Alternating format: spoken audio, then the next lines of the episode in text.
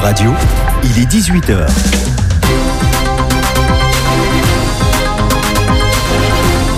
Euradio, animons l'Europe.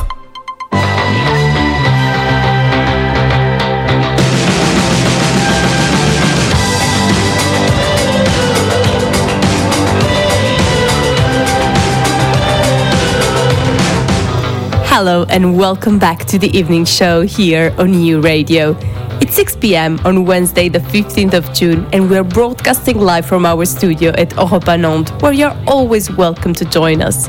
I'm your host, Carla Niculescu, and I'm joined by my co host, Eva Kandul. Hello, Eva. Hi, Carla. Hi, everyone. I hope you're not too tired now because we have lots of great news, culture, and music coming your way. But before all that, we start our European tour with the latest news brought up by Eva and our Nantes correspondents Maya and Alice. À toi, Eva. Bonsoir, Carla. Bonsoir à tous. Tout de suite, le flash. À la une de l'actualité aujourd'hui, le bac de philo. À la une également, comment les clients s'adaptent face aux pénuries alimentaires dans les supermarchés. Et puis on vous dira pourquoi vos vacances en Espagne, en Grèce et au Maroc de l'été prochain sont menacées. Il a fallu réfléchir ce matin pour 520 000 lycéens. C'était l'épreuve redoutée du bac de philo. Et les élèves avaient trois sujets au choix, dont les pratiques culturelles transforment-elles le monde? Et un texte à commenter de Cournot. Alors, comment s'est passé euh, les quatre heures d'épreuve? Les impressions de fin d'épreuve recueillies par Elisa Cléache à Nantes. Moi, je suis sortie au bout de 3h15 de, rédaction. Moi j'ai fait euh, la dissertation, euh, le sujet 2 sur brochure, brochure, brochure, brochure, brochure, brochure, brochure. Du coup, moi je suis sortie au bout de 3h15 de, de rédaction. Moi j'ai fait euh, la dissertation, euh, le sujet 2 sur revient-il à l'état de décider ce qui est juste. En vrai c'était le plus simple parce que le commentaire du texte était quand même, euh, le texte était vraiment super dur.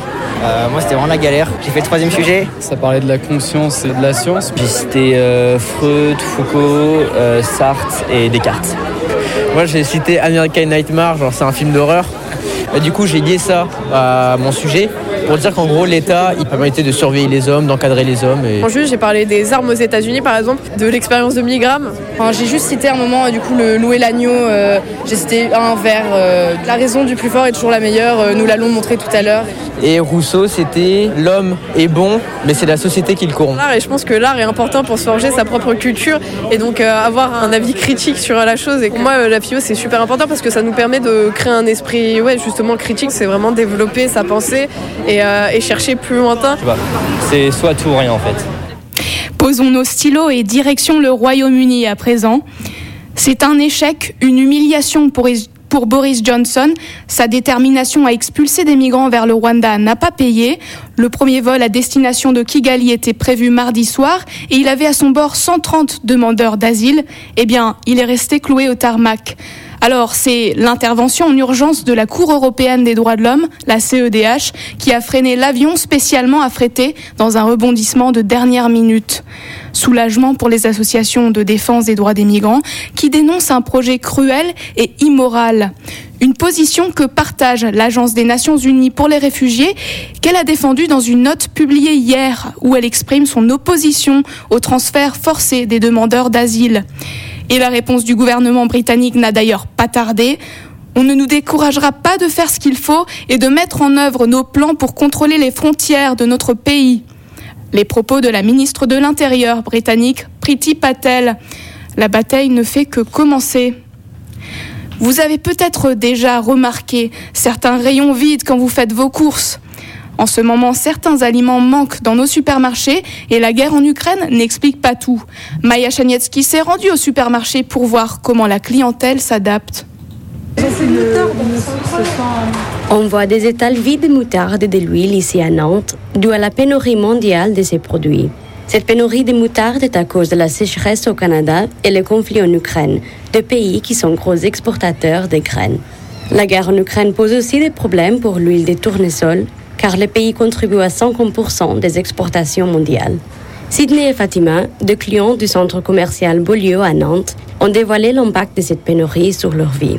Dès que je vais quelque part, le premier truc que je regarde, c'est ça, s'il y a le retour au moins de la moutarde, que ce soit dans le rayon bio, le rayon normal, euh, ben pas de moutarde. Parce que j'ai des enfants qui sont polyallergiques Et euh, au niveau de la crudité, euh, pouvoir faire leur assaisonnement, c'est un peu compliqué. J'essaye de chercher l'équivalent. Bah, je trouve pas parce qu'il y a des allergènes donc c'est vrai que c'est compliqué maintenant. J'ai commencé à cuisiner différemment comme je suis d'origine maghrébine on utilise beaucoup de l'huile de tournesol justement et c'est vrai que ça pose problème et je fais beaucoup moins maintenant de friture. Ça a un impact énorme et du coup bah, je fais attention à ce que je fais comme repas justement ça me limite. Je trouve que ça revient progressivement mais le prix est très excessif. Au niveau du litre je comprends pas parce qu'il doit y avoir du stock en France. Et comment sont gérés ces stocks dans les magasins? C'est la question qu'on a voulu poser à l'enseigne Carrefour, mais malheureusement, elle n'a pas souhaité répondre. Mais d'autres pays en Europe font face à cette pénurie aussi. En avril, certains supermarchés au Royaume-Uni avaient même limité la quantité de l'huile de tournesol que les clients pouvaient acheter. C'est bientôt l'été, la saison des vacances. Les Français sont-ils en train de préparer leurs valises, Alice Carnevali?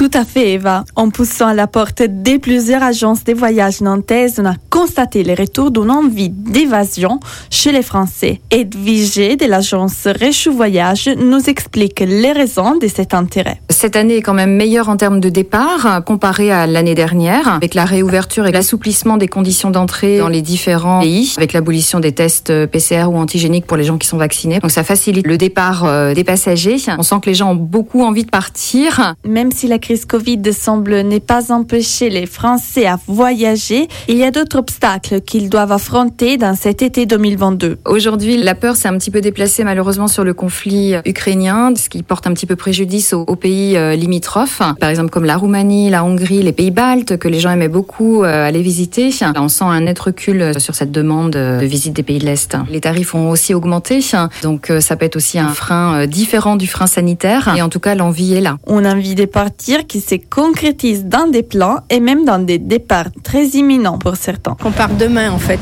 à Rhodes. D'habitude on fait des, beaucoup de voyages et là depuis deux ans on n'a rien fait. On part tranquille. On part en Ardèche. Vu euh, ce qui s'est passé avec la situation euh, du Covid, on a envie de profiter pleinement de nos vacances. Je suis pas partie l'année dernière mais je repars cette année. Au Sri Lanka, très honnêtement, j'ai aucune crainte. Il faut bien vivre, hein, donc euh, allons-y.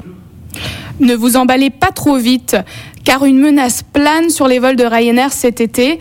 Alors attention, si vous avez prévu de visiter l'Espagne, la Grèce ou le Maroc, un préavis de grève illimité a été déposé par les syndicats en Espagne et en Belgique.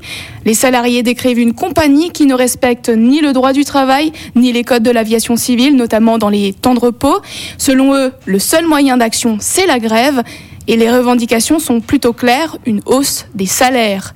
Le patron de Ryanair, l'Irlandais Michael O'Leary, a lui minimisé ces menaces. Nous pensons qu'il y aura très peu de grèves, voire aucune, ces déclarations. Et c'est déjà l'heure de la météo. E-Radio. La météo. Et c'est déjà l'heure de la météo du vieux continent. Dans votre ciel européen ce mercredi 15 juin, du soleil. À Helsinki, il fait 21 degrés. Quelques nuages sont néanmoins attendus ce soir. Même ressenti au sud de la capitale finlandaise, à Berlin, en Allemagne, où il fait 27 degrés, sous un ciel ensoleillé. Et puis à Nantes, votre antenne régionale radio, le soleil se couchera à 22h04 ce soir et demain vous pourrez en profiter dès 6h10. Passez une excellente soirée à l'écoute de radio. Merci Eva. Coming back to tonight's show, we have prepared lots of great things for you. I'm sure you're wondering who will be our guest today. Eva, can you help me with that?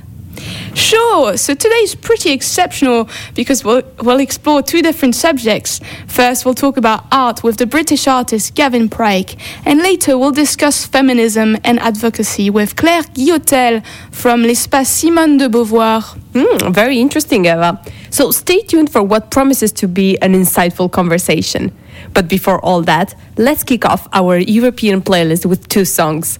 Next up is the song The Same Way by the Italian singer Marta Arpini. And second up is a fresh new song, Canção de Cura, or Song of Healing in English, by the Brazilian band Cessa, released this month. Enjoy. Karma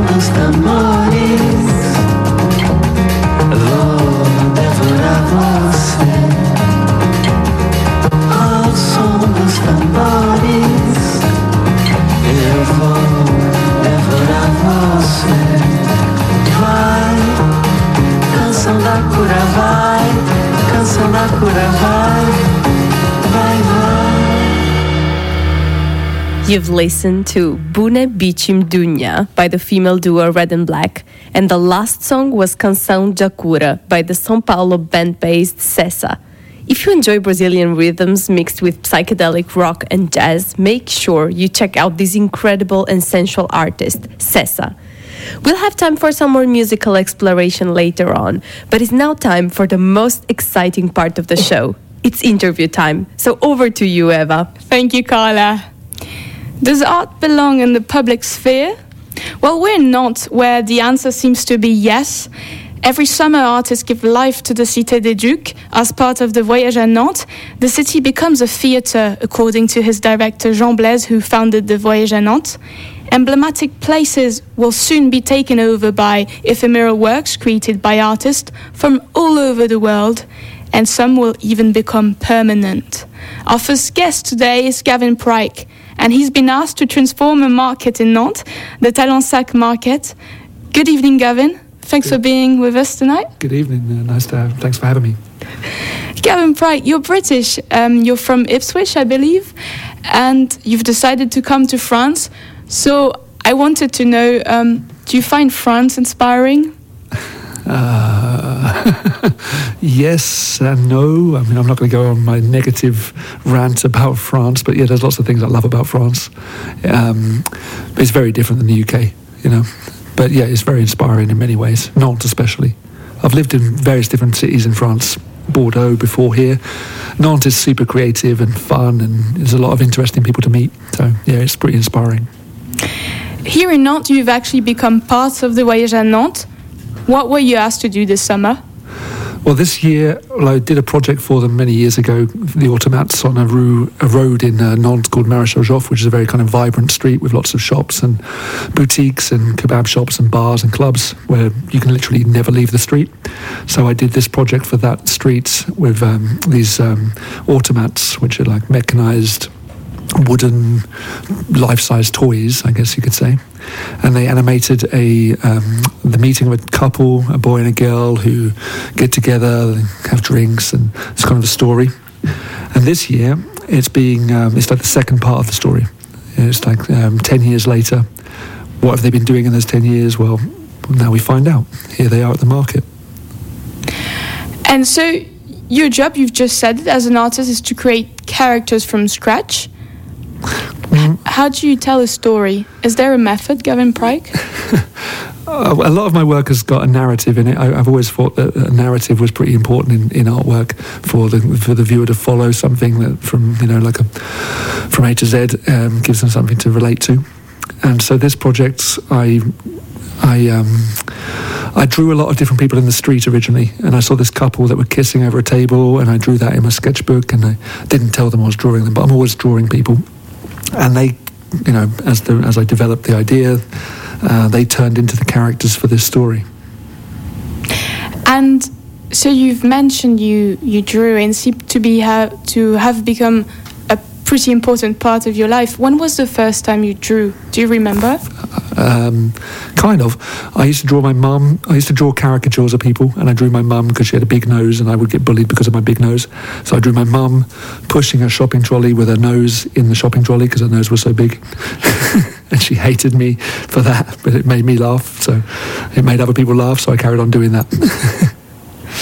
You describe yourself as an illustrator who's passionate about representing the small social world. What is the small social world, Gavin? It's those little groups of people that you meet. I, I, go out a lot, meet a lot of people, and I change group of friends, or I've got a lot of different groups of friends, or I have had.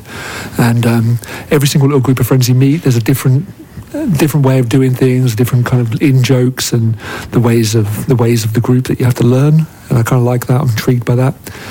And um, I don't know all different music groups. That you get into different groups by different bands you're into, different you know different genres of music, or different drinks you drink, or different fashions you're into. All these kind of different things that send you into different directions when meeting different people.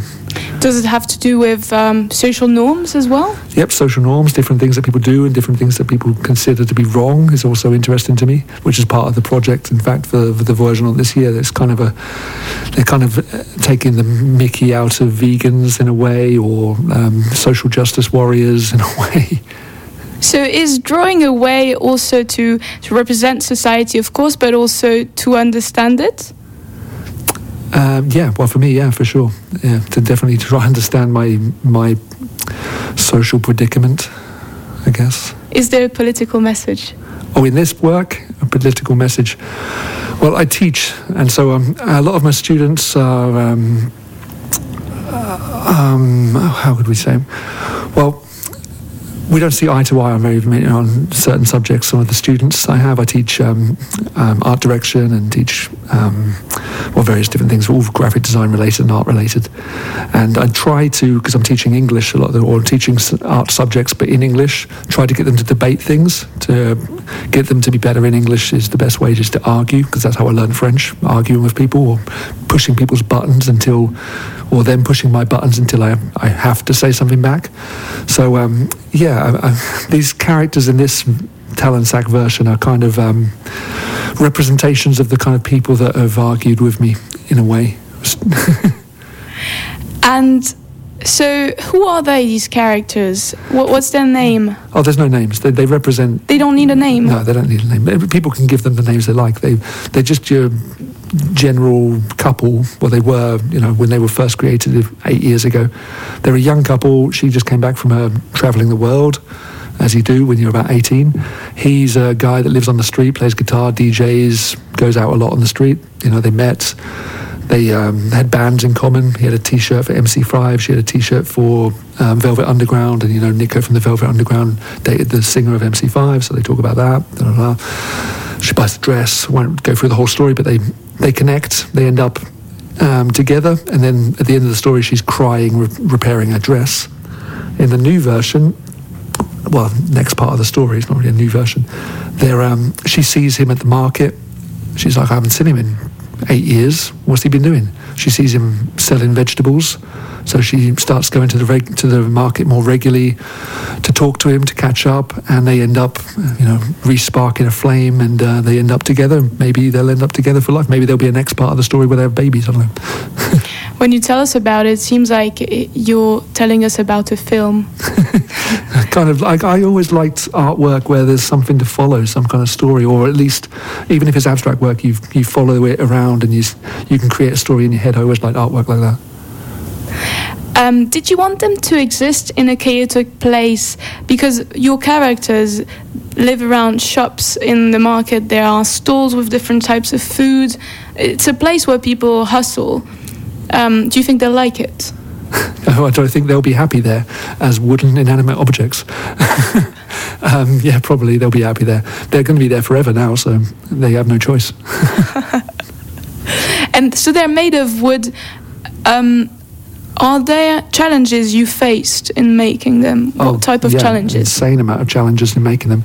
Luckily, I had the support of Silu B, which is an executant um, workshop around the corner, which make um, well, um, Xavier and Cyril, two incredible guys that that make a lot of the work for for uh, Voyage Nantes, execute all the artwork for the for the Voyage Nantes, and they helped me with uh, all of the mechanisms. Like uh, it's a lot of um, the French would say bricolage, you know, taking things apart. We need something to go left and right, so we took a drawer apart. We need something to go right, well, forward and backwards. So we took a, a windscreen wiper. How can we use the windscreen wiper? It's all kinds of bits and pieces that we assembled and took apart and used bits and pieces from. Can we make them move? Yeah, yeah. Or will they stay static? No, then the, all the mech- all of the automats move. Like for example, there's one eating a burger, so the hands go up, the mouth opens, and the burger goes into the mouth. The arms go down. So how do we get the arms to go up, and how do we get the mouth to open and close? So there's a lot of mechanisms to work out inside there. So, well, for about a year, I was working with Silly B on uh, on how to you know resolve these problems. And so the Voyage à Nantes is an, it's an artistic project which places art where people go, where people live. Do you also defend art in the public space, Gavin Pryke? You calling me Gavin Bright. Um, yeah, definitely. Art should be in the public space. I used to be a graffiti artist growing up, and um, so I think you know we should always be surrounded by art. We shouldn't have to pay to see it, for sure. It usually is in museums and not accessible to everyone. Yeah, I don't agree with that. You've got a very European career. You've traveled quite a lot. What place do travels hold in your work? How have they influenced you as an artist? Well, I always thought um, the more places I lived, the more opportunities I would have. So I, I've planned on changing country, changing city every year or two for my entire life. But you know, so you have a baby, you end up stay, staying somewhere. Um, but uh, yeah, it's been the most important thing in my life: going around, meeting new people, getting into venture, adventures, and um, you know, the more people you meet, the, the, the more fun you have. And the more you can draw and create caricatures? Yeah, characters. yeah, yeah. Everywhere I've gone, I've not spoken the language, so I just sat there in bars and drew people caricatures, and then someone comes across and is like, "What the hell are you doing?" But in their language, and you can't communicate, so you show them the picture, and they they either like it and they buy you a drink, or they hate it and they punch you, or their friends buy you a drink because they their friends find it funny. You know? So I grew up doing caricatures in well in London. I did a bit of caricaturing in Bristol, different places, make a little bit of pocket money when I was a kid. So it was also a way to communicate with people. Yeah, for sure. Yeah, I was really shy as well, so I would draw all the time, super shy. And before coming to Nantes, you told me you lived in Romania Yeah, as before- a political illustrator. Yeah, that well, political illustrator just worked out by chance. But um, we went to live in Romania because my girlfriend, the mother of my daughter, she got a job working for the French Institute over there, the French embassy, and I got a job working for the British embassy after moving there. And so I'd follow Lord Kinnock around Neil Kinnock, and I had this image in my head of him in Spitting Image when I was a kid, if you remember that, which is the Guignol d'Info in France. Now English sold it to France in the 80s. So I had this image of him in my head, but then now he's the uh, he's the ambassador of the of the British Embassy worldwide. So I'd follow him around in all his political meetings and drawing all the politicians around him and all the, in all the meetings and stuff.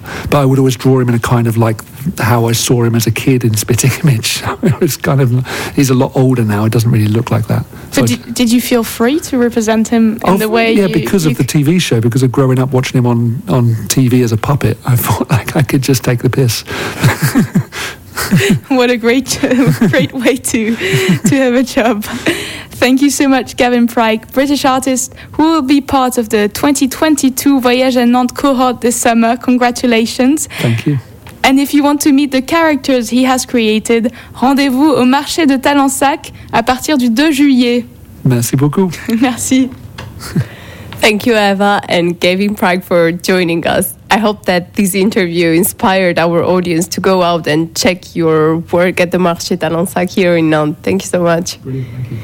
Sticking with culture, let's explore some more music now. And we travel to Italy with the next song. Listen to Marta Arpini singing The Same Way.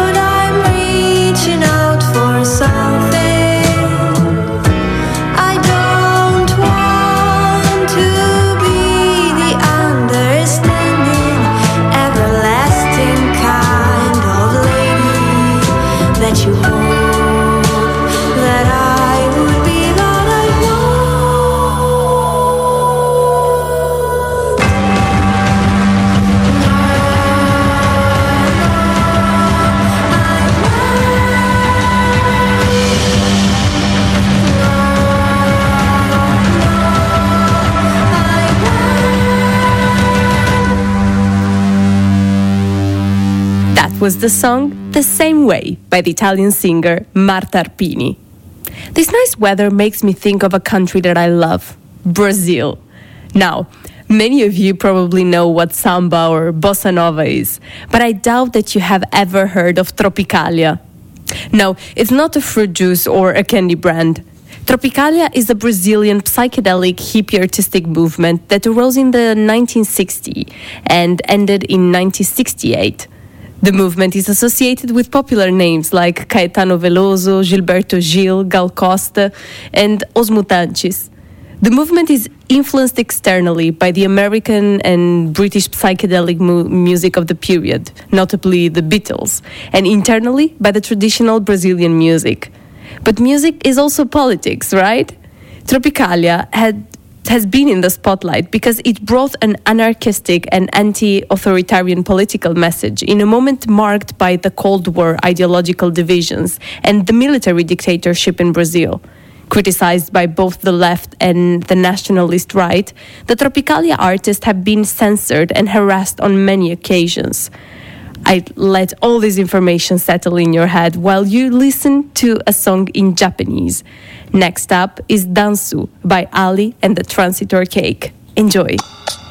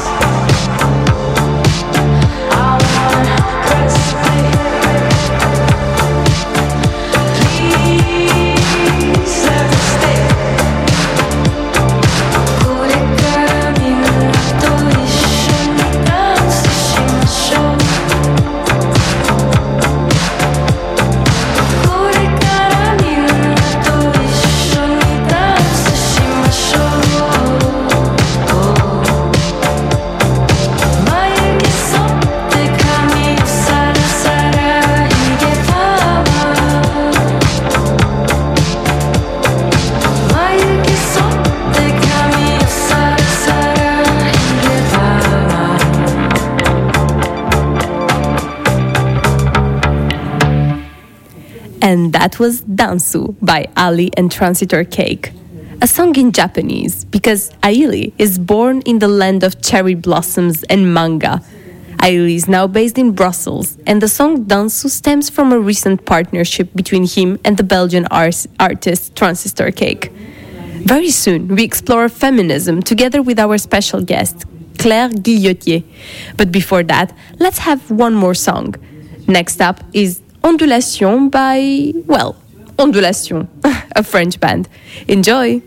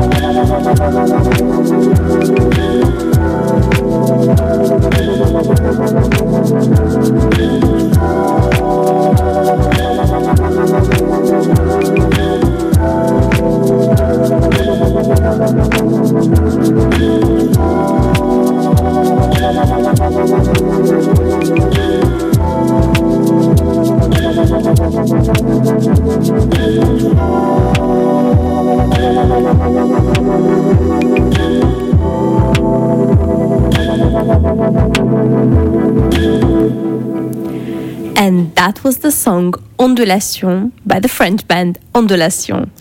It's now time for our last interview of today. And we change topic. From art and travel, we move towards feminism. So over to you, Eva.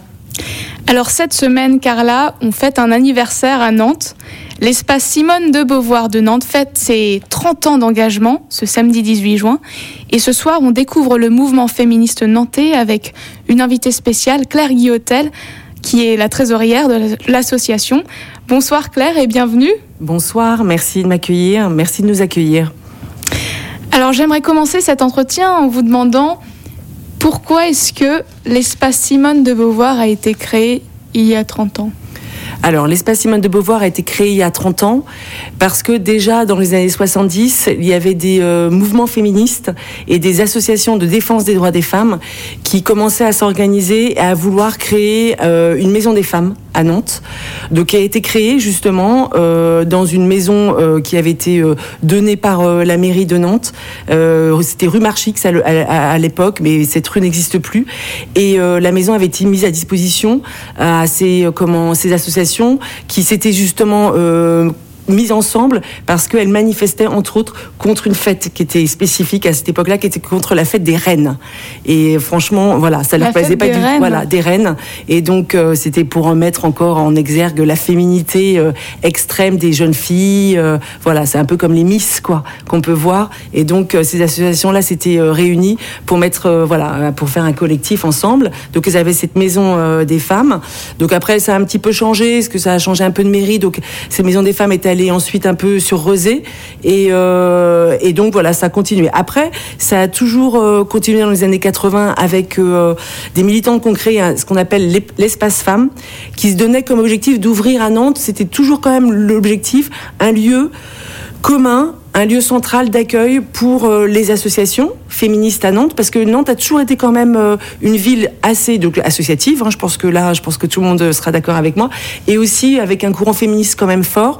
Donc déjà, dans les années 80 aussi, ça a continué là-dessus, mais aussi euh, aussi un lieu pour guider les femmes, leur donner des informations, les orienter, et ce dans tous les domaines liés aux femmes. Donc le but reste le même aujourd'hui? Le but euh, reste le même aujourd'hui, euh, donc euh, euh, toujours être un lieu qui est un lieu de repère pour les associations féministes à Nantes. Donc ils sont nombreuses. Hein, on n'a pas que des associations que de femmes. Hein, on a aussi des associations aussi où il y a des hommes et des femmes et qui ont aussi des valeurs féministes et qui prônent l'égalité femmes-hommes et l'égalité en général pour tous les êtres humains. hein, parce que quand on est féministe, on est tout aussi humaniste que féministe en fait. C'est juste, on a juste une strate quoi. voilà. Et donc oui, en effet l'association euh, est, est née aussi euh, et continue encore là-dessus hein, sur toutes ces valeurs euh, de fédération, de droits des femmes, de visibilité des femmes.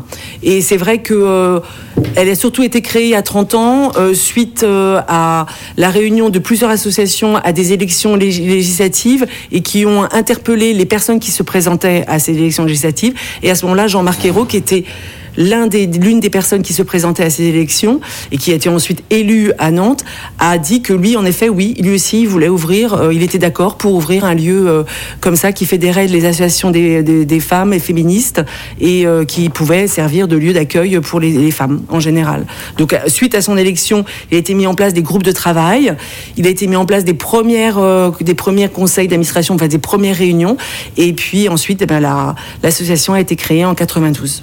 On peut imaginer quand même qu'en 30 ans, il y a dû en avoir des changements. Est-ce que. euh, comment est-ce que vous vous êtes adapté à l'espace Simone de Beauvoir aux enjeux, aux batailles qui ont évolué pour, euh, pour le droit des femmes, par exemple Eh bien, écoutez, on s'est adapté euh, en même temps que justement ces droits ont fortement évolué. hein. Euh, donc, je vous rappelle quand même que, entre autres, concernant des droits, par exemple, un petit exemple, mais concernant les compagnons du devoir, il y avait encore en 2012 une section que je nommerai pas, qui était encore interdite aux femmes.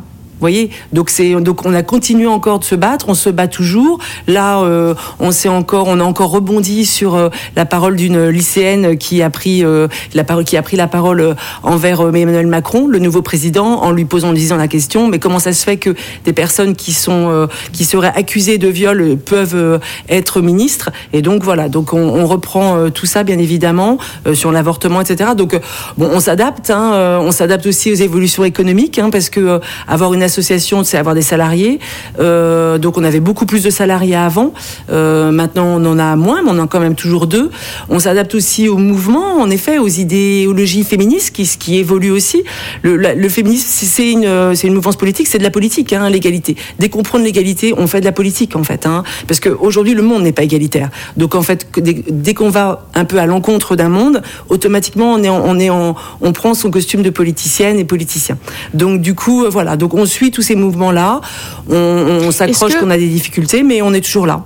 En Espagne, il y a justement eu des, des avancées en matière d'hommes, euh, d'égalité euh, femmes-hommes, hommes-femmes. Hmm.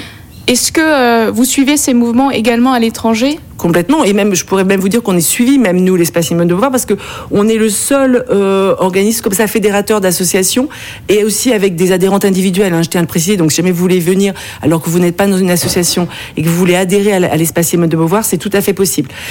Donc, du coup, euh, nous sommes le seul euh, organisme de cette configuration-là en France et aussi en Europe, et on a très souvent des appels téléphoniques ou des volontés d'échanger sur comment on s'organise. Il n'y a pas d'espace Simone de Beauvoir euh, ailleurs en France? Non, tout à fait. Nous sommes le seul, le seul, et euh, reconnu comme étant le seul, et on aimerait, euh, voilà, faire des petites filles. Et bon, malheureusement, c'est assez difficile après. hein. C'est vrai que des, ce sont des organisations. Déjà, le milieu associatif, c'est des organisations qui sont difficiles à mener. Et puis en plus, là, en fait, à l'intérieur même, c'est plusieurs associations qui donnent leur point de vue, qui sont pas toujours similaires.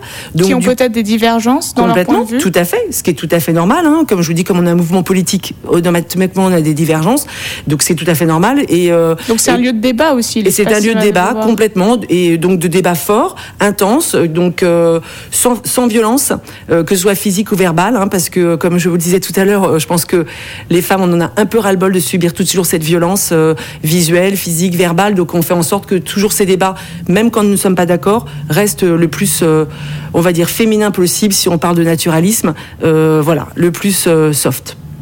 Et quelle perspective est-ce que vous avez pour euh, les 30 prochaines années? Ah ben, les perspectives, c'est euh, de continuer à, porter euh, haut et fort cette volonté d'égalité femmes-hommes, continuer à fédérer toutes ces belles associations qui se battent vraiment à Nantes pour que la violence contre les femmes cesse, pour que les femmes aient accès au numérique, aient accès comment au sport, soient visibles dans Wikipédia.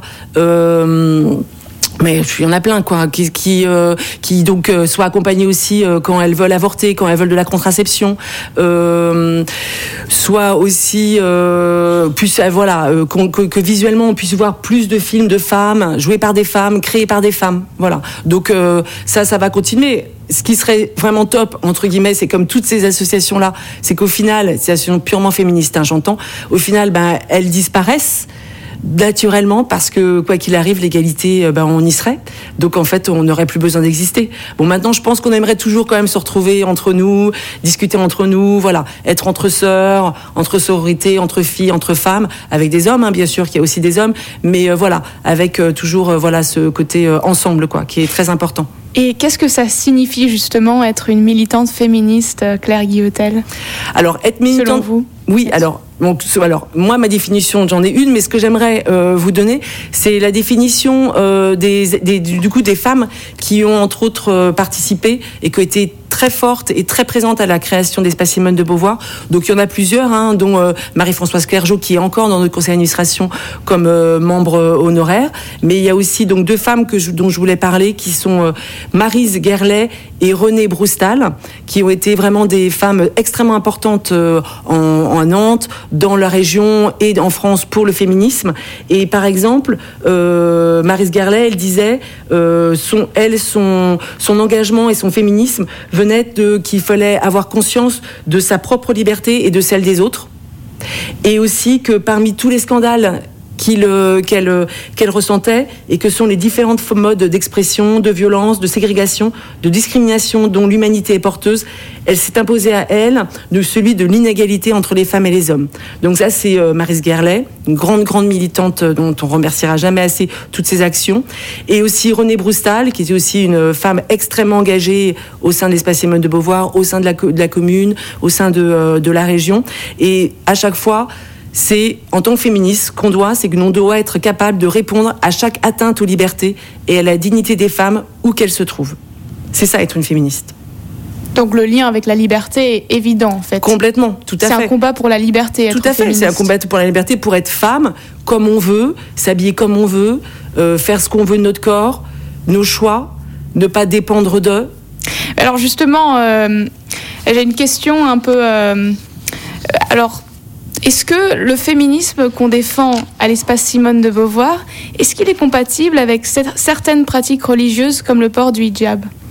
Alors, là-dessus, euh, Le hijab, c'est euh, du coup euh, le foulard, voilà. Donc, alors là-dessus, il y a des différences. Hein, donc, euh, tout le monde n'est pas d'accord. Il y a des, en effet, des associations dans lesquelles euh, qui sont plutôt, euh, qui sont d'accord. C'est parce que pour pour ces femmes-là, c'est une liberté de choisir de porter ce foulard, ces vêtements, et d'autres non. Maintenant, souvent le point commun, et je peux dire que le point commun de toutes les associations, c'est qu'on est complètement athée et agnostique, la plupart. Hein. C'est-à-dire que on pourrait dire, je pense qu'on pourrait dire que l'une des plus grandes oppressions de ces derniers siècles pour les femmes est la religion, quelle qu'elle soit. Après, maintenant, en effet, les femmes ont un choix, elles choisissent. Donc euh, là, aujourd'hui, en effet, il y a beaucoup de débats euh, depuis les années 80 sur le voile, on peut l'entendre, mais euh, maintenant,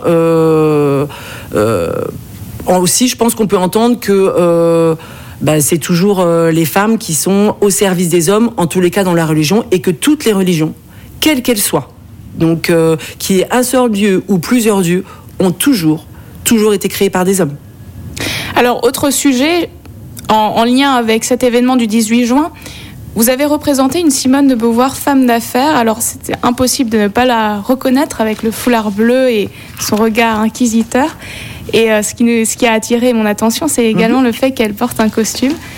Comment est-ce que vous imaginez les femmes de demain, Claire Guillotel Bah écoutez, un petit peu comme elle, parce qu'en effet, elle porte un costume, mais elle porte aussi euh, comment un foulard sur la tête, euh, version euh, chignon, comme on peut voir. D'ailleurs, des jeunes femmes qui en portent aussi, pour pas montrer leur, euh, leur comment leurs cheveux. Donc euh, c'est un peu un mélange euh, de tout ça. Le principal, c'est qu'elle euh, ait le choix et qu'elle ait toute la liberté qu'elle euh, qu'elle qu'elle qu'il ait- qu'il est nécessaire qu'elle ait en tant que femme, petite fille, jeune fille, euh, personne âgée. Et pour samedi, quels sont les trois événements forts qu'on ne devrait pas manquer Alors, oh là là, trois, ça va être difficile parce qu'on fait une très très belle journée extrêmement intense. Alors, il y a les tables rondes euh, déjà qu'il faudra pas vous loupiez, euh, qui sont de 15h à 17h30. Plusieurs projections aussi, et entre autres une projection sur les mouvements féministes des années 70 en Pays de Loire, qui sera en présence de la comment euh, La de la réalisatrice, et la Marine doctorante. Guilly. Voilà, exactement. Donc, euh, donc voilà. Et puis après, ben, pendant toute l'après-midi, en fait, il y aura des cartes blanches à nos associations adhérentes. hein. Toutes nos associations vont être là, quasiment toutes. Il y aura des murs d'expression aussi si les femmes, les hommes, les enfants veulent écrire des choses. Euh, donc voilà, il y aura des podcasts. Il y aura aussi la présentation de la revue Étonnante, qui est une nouvelle revue qui vient d'arriver sur Nantes d'une femme exceptionnelle qui s'appelle Solène Cossotti, qui euh, du coup a créé cette euh, cette revue. Et puis après, ben, on aura aussi des percussions. On aura Mathilde, qui est une super chanteuse féministe qui vient. Et puis après, on aura Lady Jet jusqu'à 1h du matin. Donc plein de choses Voilà. à découvrir ce Venez samedi. nombreuses et nombreux. Merci beaucoup Claire Guillotel et rendez-vous à l'espace Transfert à Rosé pour fêter les 30 ans de l'espace Simone de Beauvoir. Et c'est gratuit. Ce samedi 18 juin pour une journée féministe et c'est gratuit. Thank you, Eva and Claire Guillotel, for that great conversation about women and advocacy. We have time for one more song. So, next up is the song Ehop by Corridor. Enjoy.